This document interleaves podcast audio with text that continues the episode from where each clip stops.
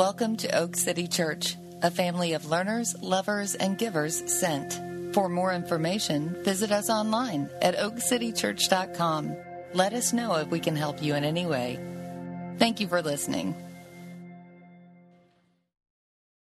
Uh, we have, we're going to jump back into our study in Romans, and I'm going to read to you Romans 3 21 through 26. Jeff Ramsey is going to preach. If you would, in honor of God and His Word, please stand.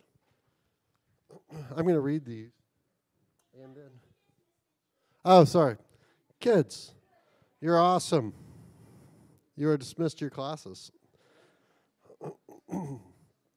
uh, so Romans 3 21 through 26. I'm going to read the scripture. At the end of it, I'll say, This is the word of the Lord. If you would respond, if you are truly thankful, uh, thanks be to God. But now the righteousness of God has been manifested apart from the law. Although the law and the prophets bear witness to it, the righteousness of God through faith in Jesus Christ for all who believe.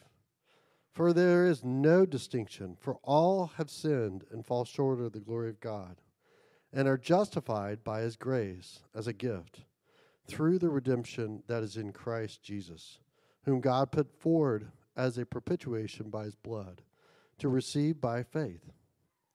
This was to show God's righteousness because in his divine forbearance he had passed over former sins. It was to show his righteousness at the present time so that he might be just and the justifier the one who has faith in Jesus. This is the word of the Lord. Amen. You may be seated.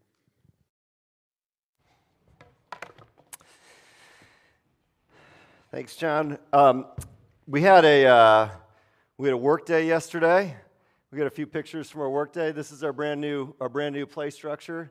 Well, let's go back to that. Let me just stay on that for just a second, because already when you drove in, you saw a bunch of kids on that this morning. Uh, this is Matt Gay's brainchild, um, and it is beautiful in all of our eyes. We are taking a pool on who will be the first kid to fall off of it and half of the benefits of that pool will go towards their medical bills. So, what, what else we have? We got some, uh, what's our next picture? I think we had some picnic tables that are out there for your enjoyment that are, we got stained yesterday. Uh, this is Jeremy Davis. He single handedly power washed like the whole building, so looks like new out there. It was great.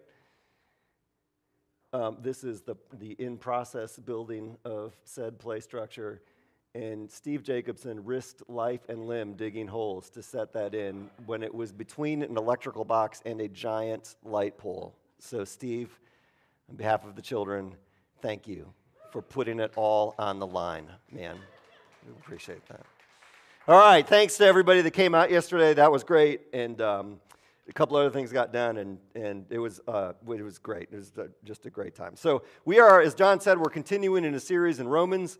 We're at like really maybe the most critical hinge in the letter. And so, that passage that John read starts with these two words, but now, but now. And so, um, and so let me just back up to the, to the beginning. This is week 11. So let me back up to this is probably week three where Paul um, in verse 17, uh, well, in verse 16 says, I'm not ashamed of the gospel. It's the power of God for salvation. And he says, For in it, the righteousness of God is revealed from faith to faith. So he starts talking about righteousness and wrath. And in the gospel, the righteousness of God is revealed from faith to faith. But then he turns and says, The wrath of God is revealed from heaven against all ungodliness and unrighteousness. So he contrasts those things God righteousness and God's wrath revealed towards our unrighteousness. And then we spent six weeks in the unrighteousness and ungodliness of men and the wrath of judgment of God. And for, for the one preaching most of that, it felt not like six weeks, but six months. And that ended two weeks ago when John finished the passage that says this By the works of the flesh, no man will be justified. And so there's the righteousness of God that we don't meet up to. So God's wrath is against our unrighteousness. And, and we all understand that. We went through that. And so we need to be justified. Like we, we need it. We got a problem. We need to fix it. And he says, by the works of the flesh, ain't going to happen. And so, but now, all right? So that's not hopeless. But now, God is going to do something different. And I'll tell you, those six weeks, like, wore me down. Uh, and I'm not like I thought about this this week and like, why do I not like preaching about that stuff so much. And either I just don't like being confrontational and talking about sin and wrath and judgment, or I know that as a rule, kind of a rule follower, I'm cl- inclined to talk about it too much because my identity is wrapped up in my performance, and so I beat myself up for underperforming, so I might as well beat you guys up too. Um, or I don't want to beat everybody over the head with stuff that we can't do anything about when we probably already know that it's stuff that we can't do anything about. But at the same time, now I feel like the guy from Princess Bride you know I'm talking about? The guy that's sitting down having the, uh, the conversation with Westley about not starting a land war in Asia. Nobody's ever seen Princess Bride? All right, all right. Uh, but I don't want to pretend that we can do or be something that, that, um, that we are what we're meant to be. I don't want to pretend that we are when we're not. And I don't want to say it doesn't matter because it clearly does, and we feel it every day. And he's in this passage, he's going to lean back into it and say, There's no distinction. All have sinned and fall short of the glory of God. And that is, um, I've talked about this a little bit. In the Roman church, there's Jewish Christians, so Jewish people that grew up Jewish and became Christians, and then non Jewish people, Gentiles that became Christians. They come from such radically different backgrounds that it's creating tension in the church. And he says, There's no distinction. All of you have sinned and fallen short of the glory of God. We're made to bear God's image, to like glorify God and we do because we can't help it, but at the same time, we don't. We don't do it the way that we're supposed to. We, we reflect kind of a corrupted image of God. And that is at the essence of it, our problem. I read this quote this week that will stick with me uh, for a long time, and it was from like a Russian author from the mid something or other 1800s. And he says, I don't know what the heart of a bad man is like. And I bet all of you could say, like, because you're not bad people. I don't know what the heart of a bad person is like. He said, but I do know what the heart of a good man is like. And then he said, and it is terrible. What a quote. What a quote. And Jesus said this to his guys once. He's like, hey, guys, it's not washing your hands and the right food. That's not the problem. It's not what goes in is, that defiles you, it's the thing that comes out that shows how defiled you are. He said, Because out of a man, out of our hearts, come uh, evil thoughts, sexual immorality, theft, murder, adultery, coveting, wickedness, deceit, sensuality, envy, slander, pride, foolishness. All these evil things come from within, and those are what defile a person. That's the heart of a, even a good man and woman. Right? We know that. We can pretend it's not the case, but, but then from time to time, I had a pastor who used to, he had, he had a coffee cup up, and he's like, when you, he said, When do you find out what's in this cup? And he said, When you knock the cup. When you knock the cup, then whatever's inside of it gets spilled out. And that happens to us. That's happened to me the last few weeks because of our payroll company. So we use a company called Paychex to do our payroll. You know what Paychex does? One thing. They, they, have, they literally have one job. And so when we started the church, we had a guy that used to have an accounting firm that kept our books for five or six years. And, uh, and then he left and he passed it on to a friend of his that had an accounting firm.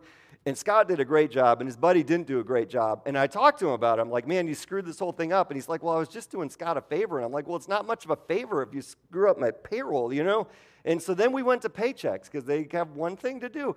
And every year they screwed it up. And the only good thing about that is because my mom, who is a CPA but retired at that time, once a year my mom got to call them um, and in her righteous indignation explain to them exactly how they were wrong and how much they screwed it up. And my mom got to feel good about herself even though they screwed up our payroll every single time. And so we went with a small accounting firm in Wake Forest. They did a great job for four or five years, but then last fall they're like, hey, we are, we've lost some personnel. We're going to have to outsource our payroll, but don't worry, because we are going to outsource it to Paychex.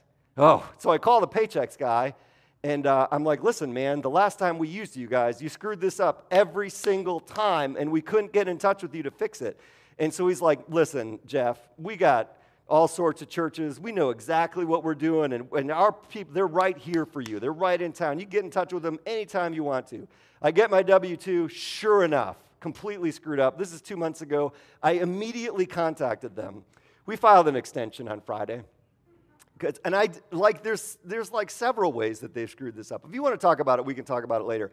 That cup has been knocked. The things that have come out of me in, in, the last month or so about this paycheck situations, uh, they are not healthy. and I know what's happening is like, it's like road rage. You're not really that mad about getting cut off, but all the things that you are mad about that you can't do anything about, that you're not sure if it's justified anger are getting justified in this one situation. You know what I'm talking about? Like, there's just times the cup gets knocked and it comes out, and we find out, like, I know the heart of a good man. It's terrible in more ways than I can describe to you. And what do we do about that? And that's where Paul is. What do we do about that? Should we just keep beating ourselves up about it? How many people want to just keep beating ourselves up about it? I don't. Uh, do we settle who, for who we are and just despair? Because that would be an option. Do we settle for who we are and indulge, celebrate even, whatever those desires are, because they're there and so they must be okay? Mean, that's the, what the, the way of the world, right now in particular, but probably for all time. The situation, Paul has left us in a desperate place. And it's meant to feel desperate because it is desperate. And so he says, but now. And that but is great news. But now, the righteousness of God. So he goes back to the beginning. In the gospel, the righteousness of God is manifested. The righteousness of God has been manifested apart from the law. So he's been talking about the law, the law which we could not keep, the law which shows us the difference between who we're meant to be and who we are. But now the righteousness has been revealed. These verses um, I don't think I've ever paid a lot of attention to these verses. And this week I came across a guy named Donald Barnhouse, and I'd heard that name before, and I looked him up. He was the pastor of a of like a really famous, influential church in, in Philadelphia, 10th Presbyterian Church. For 33 years, he was the pastor in the mid 1900s. Great pastor, prolific writer, media pioneer, was on the radio, just legend and a great pastor. He led a weekly study on the book of Romans, weekly study, book of just the book of Romans for 21 years. Right, Dan, you ready for 21 years to lead a weekly study on the book of Romans? It only ended because he died. And uh, he said, he said this I'm convinced today, after these many years of Bible study, that these verses, these six verses, are the most important verses in the Bible. And like looking through it, I kind of get it. I get it. And so the danger of that, of saying that, is that you're going to think, well, this is the most important stuff. I don't have to come back. Uh, but the upside is, man, pay attention to these verses and what Paul has to say. And it's really, it is the hinge of Romans because the next few chapters, like what he's going to say here, is so spectacular and radical and kind of outside our box if we really get it that the next few chapters he's going to have to explain what he explained, all the questions that he asked. What about this? And I know people say this. It all comes out of these verses because they're a distillation of the gospel, and there's a purity to what he states in these six verses. So let me read like the first four. But now the righteousness of God has been manifested apart from the law, although the law and the prophets bear witness to the righteousness of God. The righteousness of God through faith in Jesus Christ for all who believe. And this is really the guts of it. There's no distinction. All have sinned and fall short of the glory of God and are justified by his grace as a gift through the redemption that is in Christ Jesus, whom God put forward as a propitiation by his blood to be received by faith. Are justified by his grace as a gift through the redemption that is in Christ Jesus, whom God put forward as a propitiation by his blood to be received by faith like, oh, this is thick. And it's got three, three big words, right? Justification is a big word, redemption is a big word, propitiation is a big word. But man, they're not, they're simple concepts. And so, um, what we're going to see in this is the justice of God, the power of God, the mercy of God, and the love of God, all of it in really like those two verses. So here's the first thing we see we are justified, and that means that the slate has been literally wiped clean. So, justification, um, one person pointed out, is the opposite of condemnation. Have you ever felt condemned? Yes, in the last six weeks of this Roman series, as a matter of fact, I have felt condemned.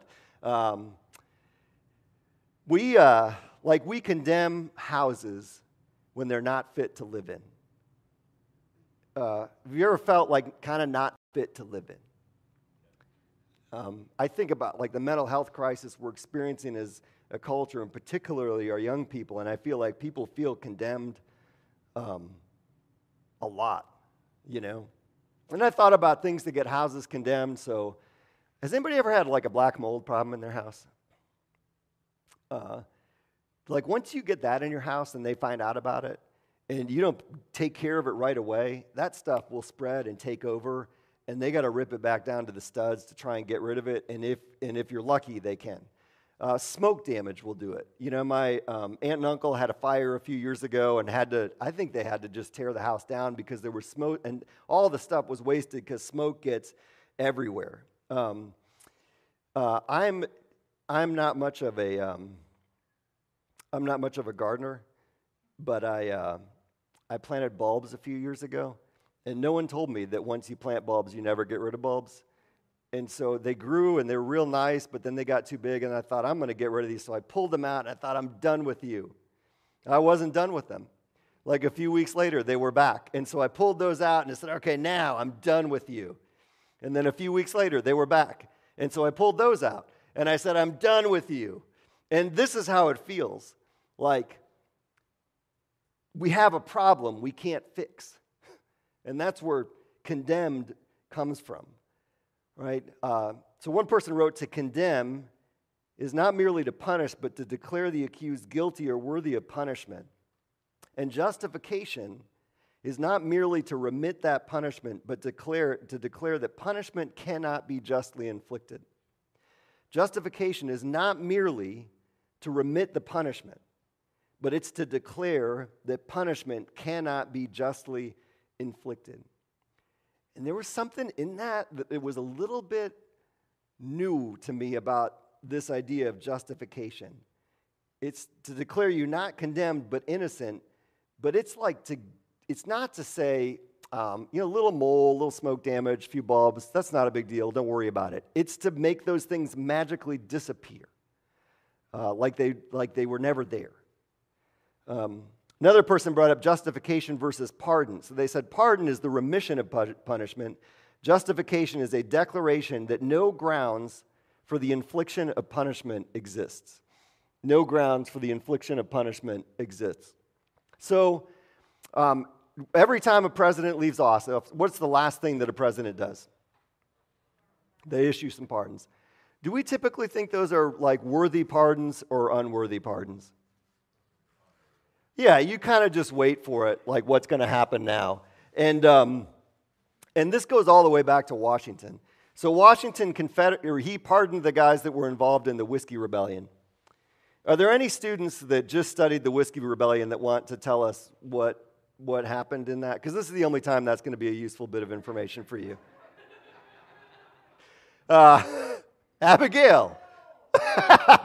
um, yeah, Lincoln pardoned. Now, this wasn't before the end of his second term because that term ended abruptly, but he pardoned the Confederate soldiers that were involved in the war. And you can see how he would do that, but you can also see if one of those soldiers killed your son or brother or father, you wouldn't, be, you wouldn't think that was just.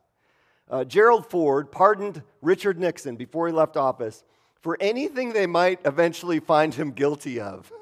like, I bet people were ticked about that uh, President Carter pardoned Vietnam draft dodgers.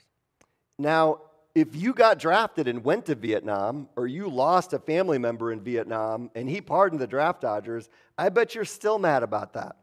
Um, uh, Bill Clinton pardoned his half brother who had trafficked cocaine, or maybe that was Carter. My C's mixed up. Clinton also pardoned a guy named Frank Rich. Frank Rich had been found, of ta- found guilty of tax evasion to the tune of $48 million and had lived overseas for 20 years because of it. Gave a couple million dollars to the Democratic Party, and Clinton pardoned him. People were ticked about that. Trump pardoned his son in law's dad, Charles Kushner, and also pardoned Paul Manafort, Roger Stone, and Steve Bannon, cronies of his. Do those pardons feel like justice? No, they make you feel a little bit slimy, right? They feel like corruption. God did not pardon us. He didn't say, ah, okay, we'll just let it slide. He justified us. One is the remission of punishment, the other is a declaration that no grounds for the infliction of punishment exists. Pardon is a remission of a penalty, justification is the bestowal of a righteous status. When in Isaiah it says, As far as the east is from the west, so far has he removed our sins from us. That is the result of justification. Pardon says you can go, justification says you may come. Right? There's a depth to that. All have sinned and fall short of the glory of God, but we can be justified by His grace as a gift. When we feel condemned, like what do you do with your condemnation? It's not what we do because we can't do anything with it. It's what he has done through Christ. And later, Paul's going to say, There is therefore now no condemnation for those who are in Christ Jesus. And it's because by the works of the flesh, no man will be justified, but by the works of Christ, we can be justified. So we're justified by his grace as a gift, and then through the redemption that is in Christ Jesus. So he moves on to redemption. We've been redeemed, and that means we're free. So justification is a legal term, redemption is an economic term. In the Old Testament, people who got in serious economic trouble would sell themselves into a form of slavery or indentured servitude, but they could buy themselves out of it. Um, I'm not sure, like, I thought that might be a bit like personal debt. If you've ever been in a personal debt problem, particularly like a credit card debt where they're charging you 20% interest and you've gotten in way over your head and you feel like, I'm never getting out of this. Or like payday loans, which is just cr- criminal, you know. And if you've been in that situation, you think, I'm never going to get out of this. And I think that's how that slavery in the Old Testament felt. But they could redeem themselves from that slavery. So this is Leviticus. If a stranger or a sojourner with you becomes rich and your brother beside him becomes poor and sells himself to the stranger or sojourner with you or to a member of that stranger's clan, then after he is sold, he may be redeemed. One of his brothers may redeem him, or his uncle or his cousin may redeem him, or a close relative from his clan may redeem him, or if he grows rich, he may redeem himself. And that's different, by and large, than what happened in the U.S. South. Um, although it did happen. There's a, there's a great book at the library called The Diary of Lunsford Lane, who was a slave in Raleigh in the 1840s who bought his, he, he bought his way out of slavery and then eventually bought his family's way out of slavery. And it's a little book and a great read because the people who the streets are named after downtown are in the book. And you find out which were the good guys and which were the bad guys, like which guys helped him and which guys um, didn't. But, but it didn't happen often. And the picture in the Bible is that we are we are slaves to sin, but we cannot, as hard as we try, buy ourselves out of that slavery. And um, in the picture in the book of Ruth is Boaz as the kinsman redeemer that is going to come buy us out. And he's a picture of Jesus because Jesus is the only one that can redeem us from our slavery. And so he has redeemed us and he's paid the price and he's bought our freedom. And so we are no longer slaves to sin because of what he's done for us. We're justified by his grace as a gift through the redemption that is in Christ Jesus. And then Paul says, whom God put forward as a propitiation by his blood. Now we're getting into the really big words. Jesus is our propitiation. And that means that God's wrath against our sin has been satisfied. So to propitiate meant to regain the favor of a God. To, to, through the redemption that is in Christ Jesus, whom God put forward as a propitiation by his blood. All these things had to work together. Um, we didn't do the propitiating, we didn't satisfy God's wrath against our sin, but God did it for us through Jesus. Now, I'm going to I'm going to jump to the last paragraph in this passage. Um, and it, Paul says this this was to show God's righteousness, all of this, because in his divine forbearance, he had passed over former sins. And that means in the Old Testament, in his divine forbearance, he passed over those sins. And that is an unsatisfying term. He didn't justify, he didn't redeem, there wasn't propitiation, there was pardon in the Old Testament of those sins because he knew what was going to happen in Jesus. And so this happened now to show his righteousness at the present time so that he might be just and the justifier of one who has faith in Jesus. Because what he did in the Old Testament was more like a presidential pardon, and it wasn't actually just because there wasn't propitiation and there wasn't redemption and there wasn't justification, because it was looking forward to what Jesus was going to do for us. Um, the word for propitiation is in the, in the Greek, hilasterion. And um, and so it was used in primitive religions as satisfying the wrath of the gods. But in primitive religions, the, the gods were ill tempered, they were capricious, they were impulsive, they were not just. And so their wrath was capricious and impulsive and ill tempered.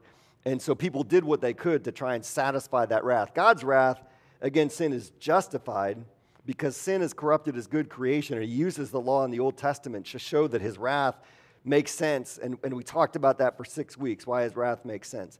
In those primitive religions, we bring a sacrifice to those gods hoping to satisfy the wrath. In the Old Testament, God prescribes what the, what the sacrifice that we should bring to satisfy his wrath. And so, guilt offerings and peace offerings and grain offerings and all these offerings.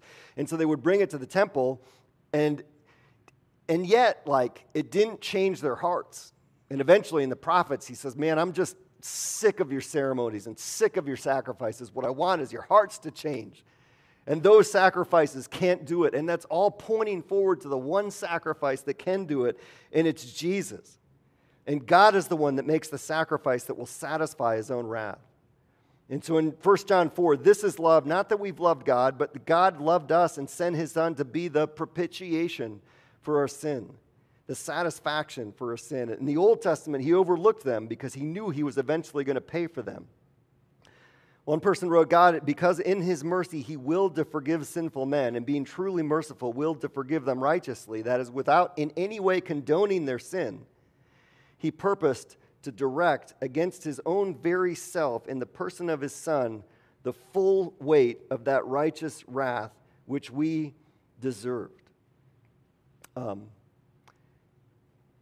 the, this was interesting. The word hilasterion is the word in the Old Testament that's used for the mercy seat, which is the cover of the Ark of the Covenant. So the Ark of the Covenant um, was the ark that they carried around in the desert and had the law in it and um, Aaron's staff, and they put that in the temple in the Holy of Holies behind the curtain, and the high priest went in there one time of year and he would sprinkle the blood um, of the sacrifice onto the mercy seat, and that's where the, they would meet with God. The very presence of God would be right there. And so that's the picture that he's evoking.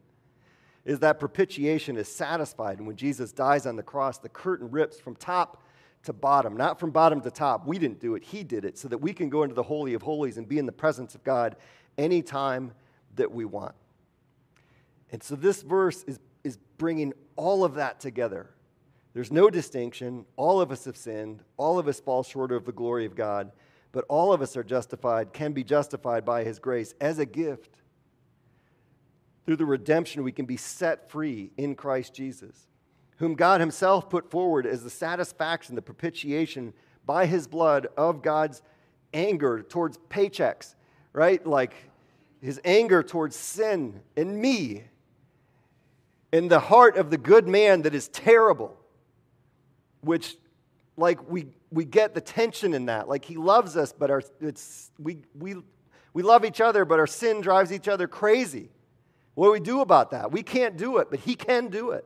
And this passage is where he's saying this is exactly how i did it. I might put them in reverse order. Propitiation satisfied his wrath. Redemption set us free. Justification said there is no basis on which to accuse you of anything anymore that's phenomenal, right?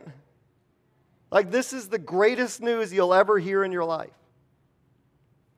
And I got thinking, what's the best thing you've ever gotten for free? Anybody? Or when have you benefited the most from someone else's generosity? Does something come to mind? Nothing? You could start with what's the best Christmas gift you ever got? Right? This is probably mine, most memorable. It was the Star Wars Death Star when I was seven years old. And it was more amazing than it looks in that picture. All right, that thing at the bottom was the little, uh, the little trash compactor that they got stuck in, and um, little foam things there were the trash, and then there's the little thing that pulled Luke under it. It's awesome. My grandma got that for me. Now, it was Christmas, so generosity is kind of expected at Christmas, so I don't think I was as grateful as I've been for other things. But I spent a bit of time thinking this week about being the recipient of other people's generosity and how that's affected me. So, like little things, when I, when I first started working at Hope Community Church as a youth pastor, Bobby Joe was in nursing school. We didn't have any money, but there were some guys at the church that were kind of in their prime earning years. Their kids were older, so they, they had time, and they'd go golfing all the time. And they'd just take me golfing and I'd be like, I can't really like swing that right now. They're like, don't worry about it, we got it. And they take me golfing all the time. And there's this like little bits of generosity that I totally appreciated, but were kind of disarming. Um, a couple years after we started this church, uh, Mike called me up and had me come over to Hope, and he was taking folks to Israel for the first time. And like every five people he got signed up, the tour groups gave him a free ticket so that he could take some pastors you know can't uh, swing the couple thousand dollars that it would take to go over to Israel. And so he invited me um, to go on that trip with him. Now he invited me after I reminded him that I named my first son after him. So I like cashed in everything and twisted screws and all that stuff to get there, but I did. And like that was just a remarkable generosity and like a life changing trip in a lot of ways. A couple years ago, I was preaching a sermon and I used, I somehow was talking about my, my old Honda Civic that had 250,000 miles, and I've been praying for like a year or two, like, God, I know this isn't going to last forever. Bobby Joe was still only working part time. Our kids were little, like, just everything was crunched. And, um, and so after church that day, someone asked me, Hey, what's your dream car? And I thought, well, my dream car is an early 60s metallic blue Corvette, but I don't think that's the question you're asking right now. And Nate had just gotten his Prius, and so we drove around in that, and I thought it was pretty cool. And I said, I think my dream car is a Prius. I'm the only person in the history of the world that's ever said that their dream car is a Prius. Um, but they gave me a Prius. Like they gave me a car. You know, and Michael, it's a miracle car. It's got 250,000 miles on it now. We still haven't had to replace the battery. Knock on wood in the Jesus way. And uh, like just, but it was like a disarming gift, you know? Um, I talk about this pastor's cohort, and John and I met with them a few weeks ago in Memphis. Well, when that thing started, I told the guy, like, hey, we just can't, like, the church can't swing the expense for that right now. And he's like, you know what? I'll figure out a way to get it paid for. Don't worry about it. You know, do what you can later. And um, man, like, I liked that and didn't like it at the same time. But every time I meet with that group, like, I'm reminded of that generosity towards me and how that's really changed my life in a lot of ways. Um, being a pastor at a church, like, and we've got a few staff, you know, but but any church, like the, the bulk of the work gets done. I calculated this out at one point. The bulk of the work in any given week gets done by volunteers, uh, not by staff. And so you're really at the mercy of the people that give their time and energy. Like yesterday, I sent out a big email last night about that because I was just so thankful that guys showed up and put some time and energy um, into the building.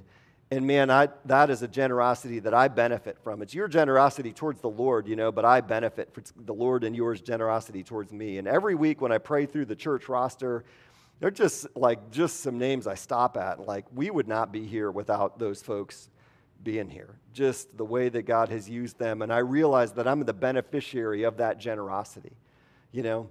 And some of them are paid, but they're not paid enough, so you should treat them like volunteers. The whole buffet thing last week, Tiffany did that whole thing. I, she probably worked three times the hours that we paid her for last week.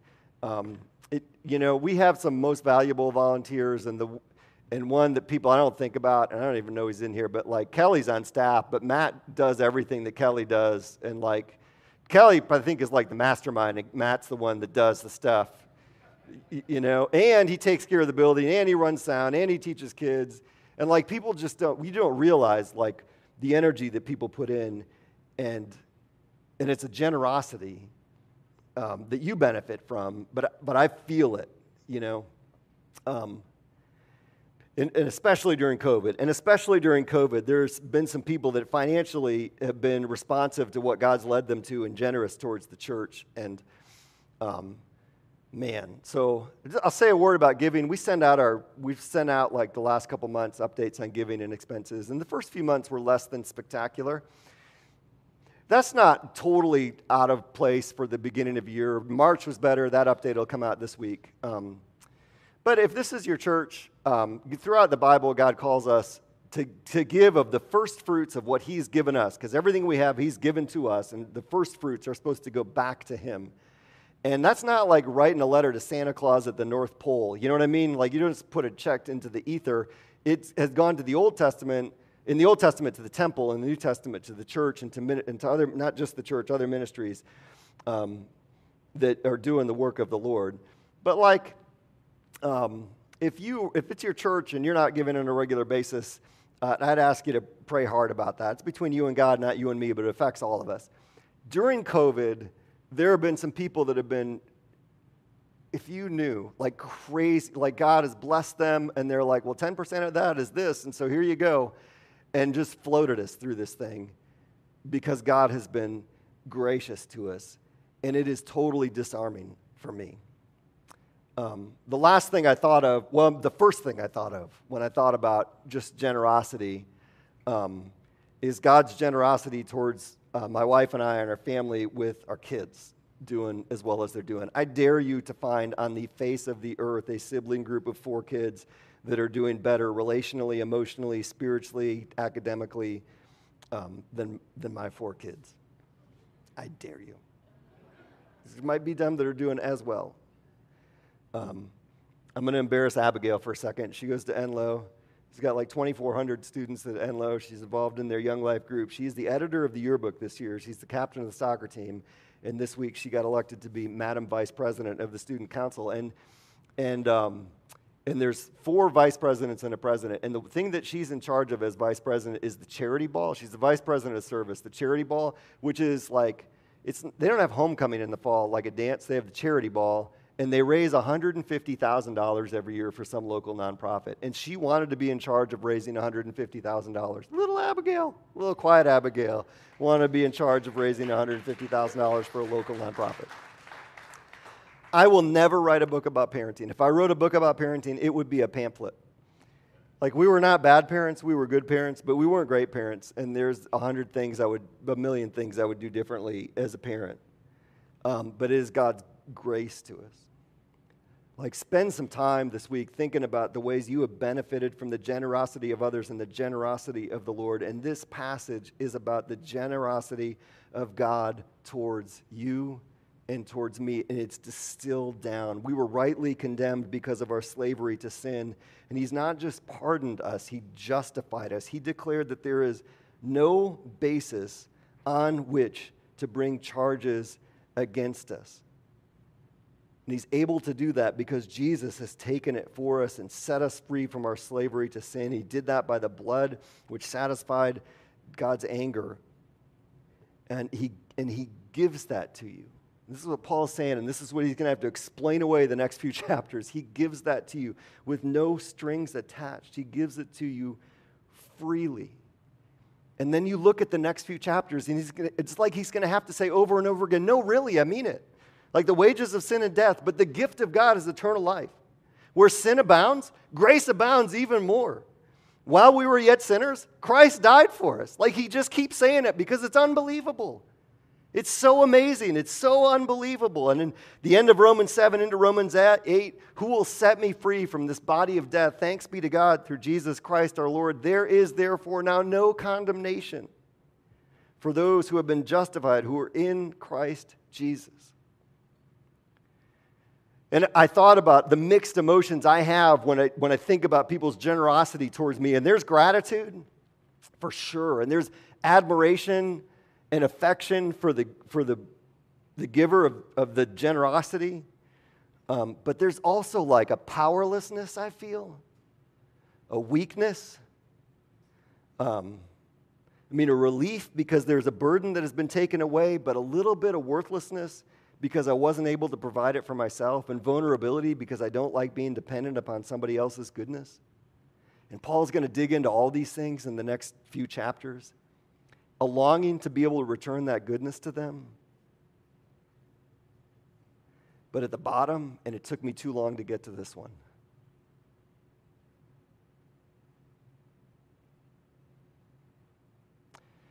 I feel loved.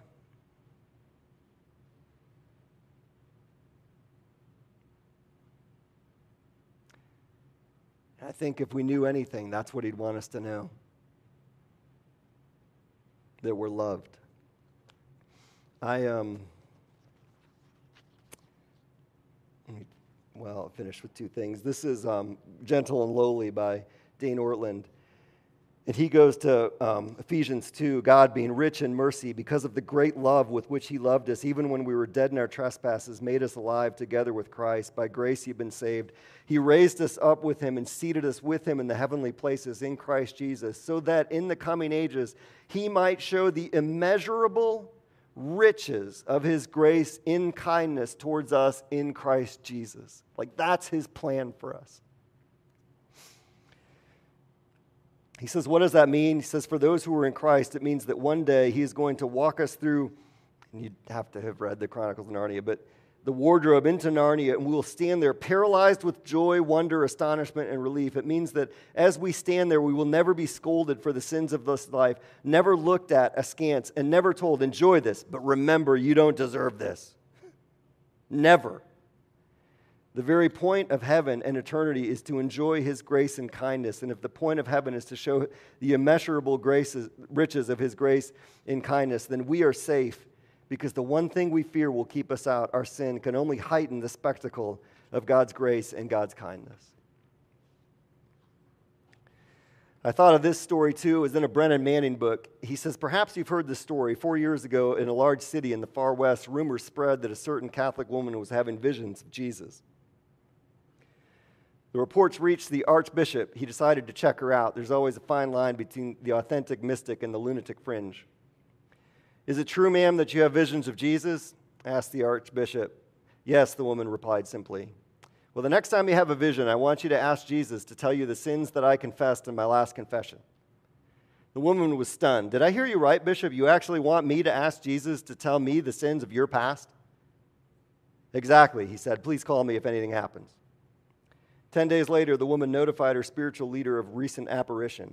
Please come, she said. Within the hour, the archbishop arrived. He, his, he trusted eye to eye contact. You just told me on the telephone that you actually had a vision of Jesus. Did you do what I asked? Yes, Bishop, said the woman. I asked Jesus to tell me the sins you confessed in your last confession. The bishop leaned forward with anticipation. His eyes narrowed. What did Jesus say? She took his hand, gazed deep into his eyes. Bishop, she said, these are his exact words I can't remember.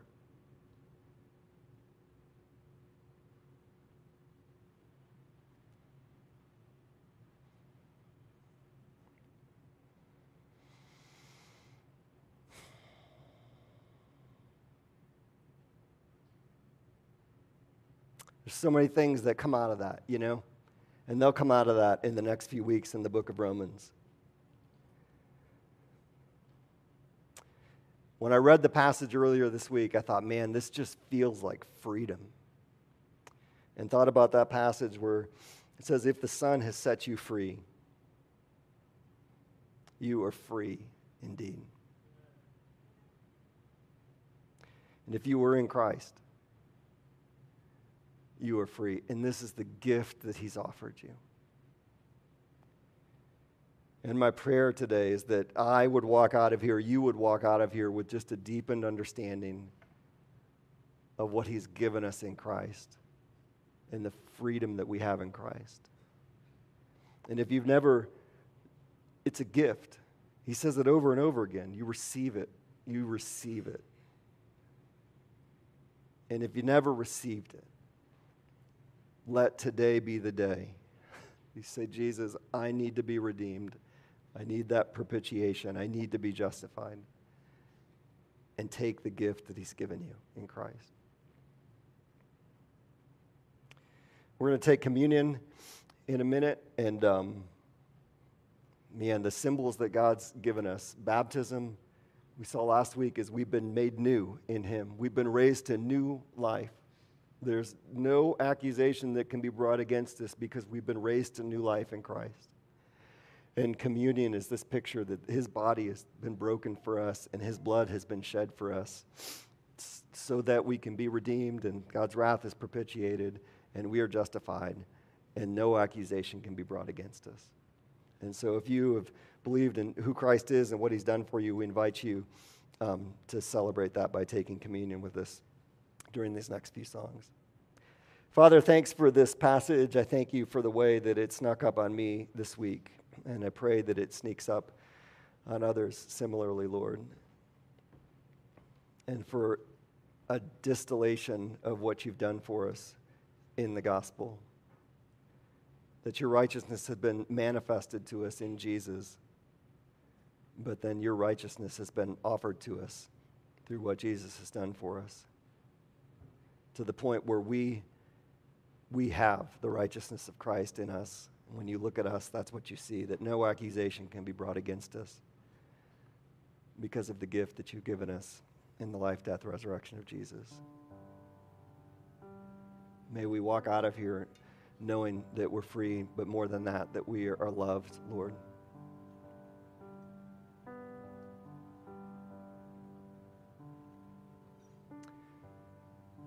Find life in that. I pray this in Jesus' name. Amen.